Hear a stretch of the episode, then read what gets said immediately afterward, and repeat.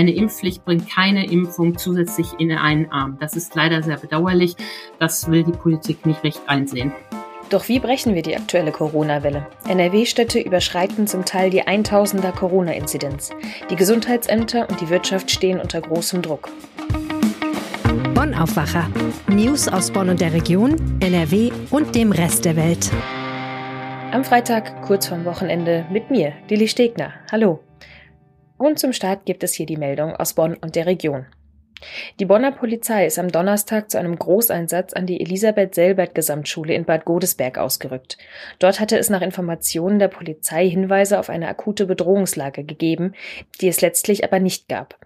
Zahlreiche Einsatzkräfte waren vor Ort, teilweise auch schwer bewaffnet. Auch ein Spezialeinsatzkommando der Polizei aus Köln war im Einsatz. Laut einem Sprecher der Bonner Polizei hat es bereits Hinweise darauf gegeben, dass sich ein Schüler möglicherweise bewaffnet mit einem Messer auf dem Weg zur Schule befindet. An der Schule soll es eine aufgeladene Situation mit dem Schüler gegeben haben, woraufhin er zunächst nach Hause ging. Nach Informationen des Generalanzeigers handelte es sich um einen 16-jährigen Schüler, der mit seinen Noten kurz vor der Zeugnisvergabe unzufrieden war. Zu Hause habe er sich mit einem Küchenmesser bewaffnet und wollte wieder in die Schule gehen. Die Polizei habe dann zahlreiche Einsatzkräfte in Bewegung gesetzt und die Schule informiert. Dort war gerade Pause, als sicherheitshalber Amok-Alarm ausgelöst wurde. Die Schule wurde durchsucht, Schüler und Lehrkräfte hätten in ihren Räumen bleiben müssen. Der Jugendliche wurde schließlich in der Nähe seiner Wohnanschrift festgenommen. Bonns Oberbürgermeisterin Katja Dörner hat sich persönlich in die Diskussion über den umstrittenen Radwegeausbau in der Beuler Rheinaue eingeschaltet. Im Schreiben an die Deutsche Umwelthilfe und an eine Bürgerinitiative spricht sich die Verwaltungschefin ausdrücklich für die Verbreiterung des ca. 1,8 Kilometer langen Teilstückes zwischen Südbrücke und Biergarten Blauer Affe aus. Die Radtouren im Bonner Rheinauenpark seien für die regionalen und überregionalen Radverkehre von besonderer Bedeutung, heißt es in dem Schreiben. Die Routen seien die sicherste und komfortabelste Radverkehrsführung. Und sie würden eine Vielzahl wichtiger Standorte für Arbeitsplätze erschließen. Nach den Radverkehrszählungen der Stadt Bonn nutzten bereits heute über das Jahr durchschnittlich sowohl links wie auch rechtsrheinisch jeweils um die 2000 Radfahrer pro Tag diese Strecke, schrieb Dörner. Das Franziskus-Gymnasium auf der Insel Nonnenwert soll zum Schuljahresende schließen. Das hat der aktuelle Träger angekündigt. Ein Elternverein bemüht sich daher um die Übernahme der Trägerschaft der traditionsreichen Schule. Knackpunkt sind jedoch die Kosten für den Brandschutz, die der bisherige Träger Peter Soliman auch als Grund für die Schließung angab. Nun sollen Brandschutzexperten beider Seiten am Montag zu einem digitalen Austausch zusammenkommen. Dabei geht es darum, dass der von den Eltern beauftragte Experte die von Solimans Experten ermittelten Kosten von rund 10 Millionen Euro auf Plausibilität prüfen will. Die Eltern gehen bisher von deutlich geringeren Kosten für den Brandschutz aus. Um das nachzuweisen, wollen sie, dass ihr Experte sich selbst ein Bild von der Situation auf der Insel machen kann. Soliman lehnt das allerdings ab. Er würde jedoch nach eigener Aussage einen Kapitalnachweis der Eltern zur Trägerübernahme von weniger als 10 Millionen Euro akzeptieren, wenn deren Experte glaubhaft machen kann, dass ein geringerer Betrag ausreicht, um den Brandschutz sicherzustellen. Kommen wir jetzt zu unserem Top-Thema, der Corona-Lage in NRW. Ich weiß nicht, wie es euch geht, aber in meinem Umfeld gibt es gerade mehr Corona-Verdachtsfälle denn je. Testergebnisse dauern zum Teil Tage und gestern haben die ersten drei Städte in NRW die 1000er Marke bei der Inzidenz überstiegen. Die vielbeschworene Omikron-Welle scheint uns fest im Griff zu haben. Wie geht es denn nun weiter mit Corona in NRW? Das fragen wir uns natürlich auch. Deshalb haben sich auch gleich zwei Kollegen damit beschäftigt. Antje Höning aus dem Wirtschaftsressort hat sich die wirtschaftlichen Auswirkungen angeschaut. Maximilian Plück aus dem Team Landespolitik hat sich mit NRW-Gesundheitsminister Karl-Josef Laumann unterhalten. Hallo, ihr beiden. Hallo. Hallo. Max, wie schätzt Herr Laumann als Gesundheitsminister denn die Lage in NRW ein? Haben wir die Situation gerade noch im Griff? Naja, so, also so ganz präzise drückt er sich da nicht aus, aber was er auf jeden Fall sagt, ist, dass die kritische Infrastruktur, das ist ja das, was wir gerade immer im Blick haben, dass äh, die vorbereitet ist oder zumindest soweit man das tun konnte. Also äh, er sagt, es gibt natürlich eine Entlastung dadurch, dass die Politik sich ja darauf verständigt hat, äh, bei den Isolationen ähm, eine frühere Freitestung möglich zu machen. Das heißt also, man kann sich jetzt nach sieben Tagen äh, mit einem Negativtest äh, freitesten und äh, dadurch, dass halt eben alle Geboosterten, wenn sie nur Kontaktpersonen sind, äh, nicht in Quarantäne müssen und die, diese Priorisierung, die jetzt bei Tests vorgenommen werden soll, da sagt er, da gibt's da noch Abstimmungen, die da gerade laufen Und er hat gesagt, ähm, man muss halt eben auch nochmal umdenken bei dem, äh, was da derzeit in den Gesundheitsämtern mit der Kontaktverfolgung läuft. Ich habe es ja gerade schon gesagt. Einige Städte in NRW haben schon eine Inzidenz von über 1000.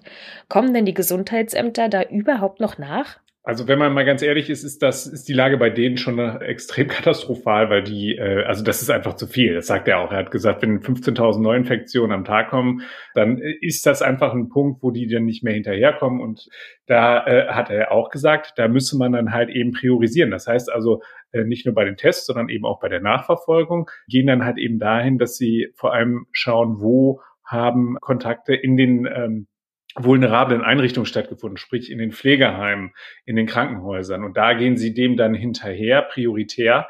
Das liegt auch ein bisschen daran, dass die Landräte ihm zurückgespiegelt haben, dass die, äh, dass wenn sie halt beim Otto Normalverbraucher da reingehen und gucken, dass da häufig dann halt eben sie an den Punkt kommen, dass die Leute geboostert sind und sowieso nicht in Quarantäne müssen. Also insofern, sie versuchen das halt eben umzulenken und das ist so ein Thema, das nimmt er halt eben mit äh, oder gibt es dem Ministerpräsidenten auch mit, wenn dann am kommenden Montag die Bund-Länder-Runde wieder stattfindet. Max hat gerade davon gesprochen, dass die neuen Quarantäneregeln auch dazu beitragen sollen, dass weniger Personal im Gesundheitsbereich fehlt.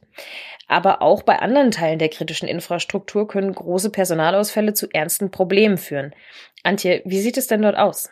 Ja, wie Max schon sagt, ist es gut, dass die Quarantäneregeln Druck aus dem Kessel nehmen, aber der Druck ist natürlich trotzdem noch gewaltig, weil die Omikron-Welle gewaltig ist. Und aktuell ist es so, dass die äh, Betriebe nur vereinzelt hohe, höhere Personalausfälle als in den vergangenen Jahren melden. Aber sie wissen natürlich auch, das Problem kommt erst noch richtig doll in den nächsten Wochen und sie sind vorbereitet. Zusammen mit Reinhard Kowalewski und Georg Winters habe ich äh, Unternehmen in NRW abgefragt, wie sie sich vorbereiten. Und das spektakulärste war das, was der E.ON-Konzern macht. Das ist ja der größte Netzbetreiber in Europa. Er hat einen detaillierten Maßnahmenplan und im kritischsten Szenario sieht das auch vor, dass Mitarbeitern an den bestimmten Standorten dort bleiben sollen. Also eine Kasernierung der Mitarbeiter dort stattfindet, damit sie nicht äh, nach Hause fahren, von dort aus Infektionen mitbringen und womöglich die ganze Schichtmannschaft mit infizieren. Denn das Problem ist ja, dass Kraftwerke ähm, und Leitstellen einfach nicht aus dem Homeoffice betrieben werden können, genau wie Chemiewerke. Und E.ON als großer Netzbetreiber muss darauf eben Rücksicht nehmen, dass die Mitarbeiter dort vor Ort sind. Und deshalb schließt man eine solche drastische Maßnahme nicht aus. Es hat es schon mal gegeben in der, einer Anfangsphase der Pandemie, da allerdings nur in Ungarn und der Türkei. Aber jetzt erwägt man dieses eben auch notfalls im schlimmsten Fall für Deutschland. Gesundheitsämter, Energieversorgung, damit ist die kritische Infrastruktur ja auch noch nicht abgedeckt. Schauen wir zum Beispiel mal auf die Verkehrsunternehmen wie die Rheinbahn. Auch da ähm, erwartet man durchaus Schlimmes. Bis zu 30 Prozent Personalausfall wird dort in den Notfallplänen eingepreist und man versucht dafür Vorkehrungen zu treffen. Also die Unternehmen, die uns nicht mit Floskeln abgespeist haben, was leider auch einige gemacht haben, nehmen die Lage schon sehr ernst. Ein anderes Problem ist ja zum Beispiel auch der Handel. Noch sind die Regale voll, aber wir erinnern uns alle an die ersten Wochen der Pandemie, als auf einmal Nudeln und Klopapier klappten knapp waren. Das ist nicht ausgeschlossen, dass sowas auch wieder passiert. Und zwar einfach, weil die Lieferketten angespannt sind und der Bundesverband Logistik schon massiv warnt, es gäbe zu wenig Lkw-Fahrer und noch sei das okay, äh, noch könne man liefern, aber das könne sich eben auch ändern. Und deshalb äh, schlägt der Verband vor, dass es an allen Raststätten und Autohöfen, die eine bestimmte Größe haben, noch Impfangebote gibt, um auch ausländische Lkw-Fahrer dort zu impfen. Okay, Laumann sagt also, wir hätten die Situation noch unter Kontrolle, aber Wirtschaft und Gesundheit stehen unter enormem Druck. Eine Impfpflicht könnte helfen, diese Probleme abzumildern. Das sagen zumindest viele Politiker und Mediziner. Was sagt ihr denn dazu? Nein, eine Impfpflicht hilft nicht, diese Probleme abzumildern. Das ist ja leider der Irrglaube. Eine Impfpflicht ähm, ist Aktionismus. Sie führt ja nur dazu, dass es ganz viele Bußgeldbescheide gibt und Gerichtsverfahren. Eine Impfpflicht bringt keine Impfung zusätzlich in einen Arm. Das ist leider sehr bedauerlich. Das will die Politik nicht recht einsehen. Der Laumann hat es tatsächlich auch so gesagt. Er hat gesagt, die äh, Impfpflicht hilft uns in der Omikron-Welle gar nicht. Das, äh, der war ja äh, in, den, in den vergangenen Monaten auch immer sehr zurückhaltend. Die haben nämlich äh, große Sorge, dass beispielsweise diejenigen, die im Gesundheitswesen zurückhaltend sind, dass die halt eben ihn dann da stiften gehen. Äh, es gibt ja jetzt ab dem 15. März für das medizinische und pflegerische Personal gibt es ja eine Impfpflicht. Da ist es dann aber auch so, dass er, äh, dass er sagt, da sind wir jetzt gerade dabei, überhaupt erstmal bei uns im Hause den Gesundheitsämtern äh, so eine, so eine Handreichung mit an die Hand zu geben. Also wie, wie sie denn sozusagen diese Prüfung machen sollen. Also wie, das, das muss man sich ja so vorstellen. Da äh, dürfen dann halt eben die Arbeitgeber abfragen, seid ihr geimpft? Und dann müssen die, wenn die dann sagen, nee, wir sind nicht geimpft, dann werden die dann halt eben dem Gesundheitsamt gemeldet. Und dann muss das Gesundheitsamt im Einzelfall halt eben schauen, inwieweit äh, die Situation vor Ort ist, ob man dann beispielsweise halt eben auch äh, den Kontakt hat zu den vulnerablen Gruppen oder nicht. Und dann wird halt eben nach diesem Abwägungsprozess entschieden, das dann halt eben zu exekutieren. Und das ist halt tatsächlich, so wie Antje sagt, es ist halt eben auch schwierig, also weil am Ende musst du das dann halt eben mit Zwang machen. Nachdem ihr euch jetzt beide so eingehend mit dem Status quo hier beschäftigt habt, was sagt ihr? Wie geht es jetzt weiter in NRW? Wie kommen wir sicher durch diese Corona-Welle? Ich bin gespannt, wie das läuft. Also ich glaube, das ist, man merkte das auch an jedem Satz, den der Laumann dazu gesagt hat. Er war sehr vorsichtig, er war sehr zurückhaltend. Er sagte zum Beispiel auch, dass ähm, ihm die Intensivmediziner auch spiegeln würden, sie wüssten noch gar nicht, ob eben das, was wir ja jetzt häufiger hören, dass es halt eben Omikron diesen milden Verlauf hat, ob dem dann tatsächlich auch so ist oder ob da nicht doch am Ende vielleicht die Intensivstationen verlaufen. Also ich glaube, das ist gerade eine sehr schwierige Situation, um zu sagen, wie sich das Ganze entwickelt. Aber er hat ja ein bisschen Optimismus verbreitet und hat gesagt, äh, äh er geht davon aus, dass wir einen, einen normalen Frühling und auch einen ansatzweise normalen Sommer erleben werden. Also möglicherweise erleben wir quasi das, was wir im vergangenen Jahr erlebt haben. Nur dann sollte man halt eben diese Phase auch nutzen, dass man sich dann entsprechend vorbereitet, dass man halt eben nicht wieder äh, kopflos in die nächste Herbstwelle hineinläuft. Genau, das große Problem ist wahrscheinlich gar nicht Omikron. Das werden wir noch irgendwie überstehen, zumal das Virus zwar sehr ansteckend, aber ist, aber weniger schwere Verläufe verursacht. Das größere Problem ist eher, was kommt danach eigentlich von Virus? Ähm, wenn das eine böse Mischung aus Omikron und Delta ist, wird der nächste Winter das Problem. Jetzt ähm, muss man da auf diese Sicht fahren. Naja, und was NRW tun könnte, ist endlich die 2G-Regeln konsequent umsetzen, dass es da weiterhin so viele Ausnahmen für Bauhäuser, für Buchhandlungen, für Blumenläden gibt finde ich doch sehr äh, bedenklich. Und auch die Regeln für die Stadien sind nach wie vor zu großzügig. Also NRW kann da auch noch mehr tun, um den Schwung jetzt etwas abzubremsen. Und dann äh, gilt das Prinzip Hoffnung für äh, den Sommer. Die Omikron-Welle rollt über NRW. Das zeigt sich in hohen Inzidenzen, Testlaboren am Rande der Auslastung, aber auch bei den Unternehmern in der Region. Maximilian Plück und Antje Höning mit dem aktuellen Stand. Danke euch. Vielen Dank. Tschüss. Sehr gerne. Und jetzt zu unserem zweiten Thema. Männer und Frauen sind gleichberechtigt. Der Satz ist nicht neu, sondern steht in unserem Grundgesetz drin. Dass dem nicht immer so ist, wissen wir aber natürlich auch. Das sieht man, wenn man sich die Chefetagen einiger Unternehmen mal anschaut. Oder man merkt, dass Frauen für den gleichen Job weniger Geld bekommen. Im Düsseldorfer Heimatverein Jonges dürfen Frauen erst gar nicht Mitglied werden. Das bietet immer wieder Diskussionsstoff. Warum hält so ein Verein daran fest? Darüber spreche ich jetzt mit Uwe Jens Runau, Chefreporter der Lokalredaktion in Düsseldorf. Hallo. Ja, hallo. Jetzt muss man ja sagen, Heimatvereine gibt es nicht nur in Düsseldorf, sondern in ganz NRW. Was machen die Jungs deiner Meinung nach denn besonders aus? Ja, sie sind äh, traditionsreich. Äh, in diesem Jahr wird das 90. gefeiert, also vor 90 Jahren gegründet. Und sie sind äh, tatsächlich nicht so ein kleiner Verein, sondern schon eher ein Schlachtschiff. Äh, früher hieß es immer, es ist der größte Heimatverein Europas. Das weiß ich jetzt nicht genau. In Deutschland dürfte es der größte sein. Aktuell sind es 3300 Mitglieder und er ist halt sehr einflussreich. Es sind viele wichtige Leute Mitglieder bei den Jonges und natürlich wird er auch das ein oder andere wichtiger Entscheidungen abends da bei einem Glas Bier abgekaspert. Was meinst du mit wichtigen Entscheidungen?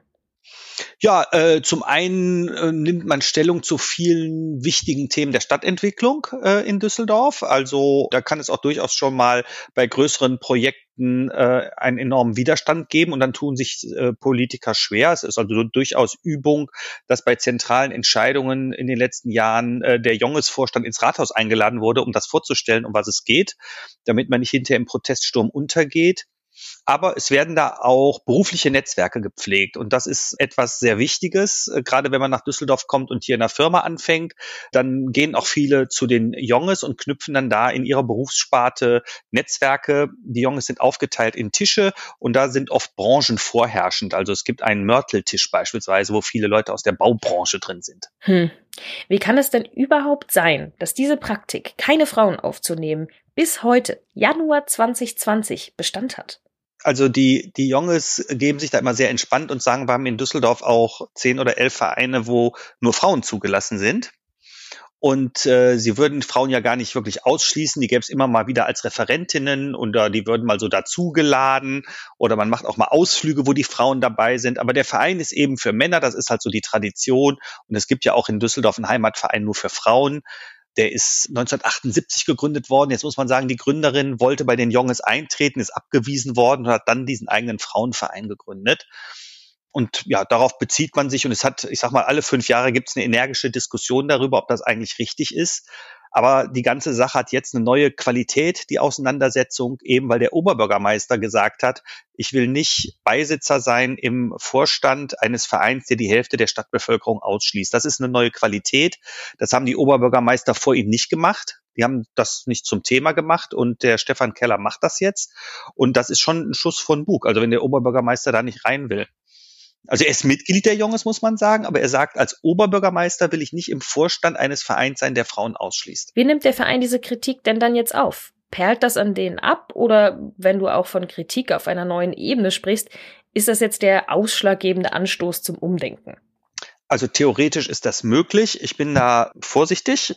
Ich habe durchaus Kenntnis von den internen äh, Chatprotokollen äh, der Junges, wo eine Welle der Empörung eigentlich gegen diese Haltung des Oberbürgermeisters äh, nachzulesen ist. Es wird jetzt erstmal eine Willensbildung wohl stattfinden intern bei den Junges. Am Montag ist eine Vorstandssitzung, wo da über das weitere Vorgehen jetzt beraten wird. Wie gehen wir mit dieser Kritik des Oberbürgermeisters um? Es gibt schon die, die Frage, warum macht ihr nicht mal eine, eine Abstimmung unter allen Mitgliedern? Und äh, das müsste man dann sehen. Ähm, mich würde es aber auch nicht wundern, wenn die Jungs am Ende sagen, nö, wir wollen aber lieber für uns weiterbleiben. Wie ordnest du die Diskussion dann jetzt ein? Du sagst, alle fünf Jahre gibt es diese Diskussion. Achtung, das ist jetzt gefärbt von meiner eigenen Meinung. Ist das nicht rückständig, sich da so gegen zu wehren? Ja, ich sehe das auch so. Also ich finde, wir haben eine gesellschaftliche Veränderung jetzt erlebt. Ich würde mal sagen, innerhalb der letzten zehn Jahre, die da intensiver geworden ist. Und man sieht ja auch, äh, äh du hast vorhin die Unternehmen angesprochen, dass das klar ist und auch nicht weiter akzeptabel ist, wenn da zu wenig äh, weibliche Vorstände beispielsweise vorhanden sind in den, in den äh, Unternehmen. Und es ist eigentlich nicht mehr wirklich begründbar, wenn es ein wichtiges berufliches Netzwerk gibt. Und das ist eines, dass dann da Frauen nicht vorkommen dürfen. Die müssen nicht per se in jedem Verein da vorkommen, aber wenn ein Verein den Anspruch hat, das ist das Kernargument des Oberbürgermeisters, die äh, Entwicklung der Stadt maßgeblich so mit zu bestimmen und zu, sie zu begleiten, dann sollten Frauen da auch mitmachen dürfen. Inwiefern der Düsseldorfer Heimatverein Jonges in Zukunft eine Evolution durchmachen wird, wirst du auch weiterhin begleiten. Uwe Jens Ronau, danke dir fürs Gespräch. Sehr gerne. Und wer noch mehr über die Diskussion hören will, der kann ab heute Abend in die neue Folge vom Rheinpel reinhören. In unserem Düsseldorf-Podcast sprechen wir noch etwas ausführlicher über das Thema. Den Podcast könnt ihr natürlich kostenlos in eurer liebsten Podcast-App abonnieren. Und zu den Meldungen. Sind Investitionen in Gas- und Atomkraftwerke klimafreundlich? Das könnte die sogenannte Taxonomie der EU festlegen. Mit der Taxonomie will die EU definieren, welche Wirtschaftsaktivitäten nachhaltig sind um bis spätestens 2050 Klimaneutralität zu erreichen. Heute läuft für die EU-Staaten die Frist ab, Kommentare zu diesen Plänen einzureichen. Insbesondere die Einstufung von Gas- und Atomenergie sind besonders umstritten. Dass der Entwurf noch gestoppt wird, gilt als eher unwahrscheinlich. In Berlin kommt heute das Bundeskabinett zur ersten gemeinsamen Klausurtagung zusammen. Bundeskanzler Olaf Scholz und seine 16 Bundesminister werden unter anderem über die deutsche Präsidentschaft der führenden Wirtschaftsmächte G7 sprechen. Die Ergebnisse sollen anschließend auf einer Pressekonferenz vorgestellt werden. Und zum Wetter. Der Tag startet mit einigen Wolken. Vor allem im Süden und Osten von NRW kommt immer wieder Regen runter. Im Bergland ist das dann Schnee und es ist glatt. In tiefen Lagen kann es auch Schneeregen sein. Im Norden von NRW kommt auch am späten Nachmittag leichter Regen runter. Es wird maximal 6 Grad warm. Auch am Samstag geht es mit vielen dichten Wolken weiter. Vor allem im Osten von NRW wird es nass. Westlich vom Rhein bleibt es dagegen weitestgehend trocken. Es ist nur ein Ticken wärmer bei maximal 7 Grad. Und das war der Aufwacher mit mir, Lilly Stegner. Ich wünsche euch schon mal ein schönes Wochenende. Hört doch morgen gerne mal in unseren Samstagsaufwacher rein. Dort geht es um Betriebsräte und wie die in Zukunft gestärkt werden sollen. Mehr Nachrichten aus Bonn und der Region gibt's jederzeit beim Generalanzeiger. Schaut vorbei auf ga.de.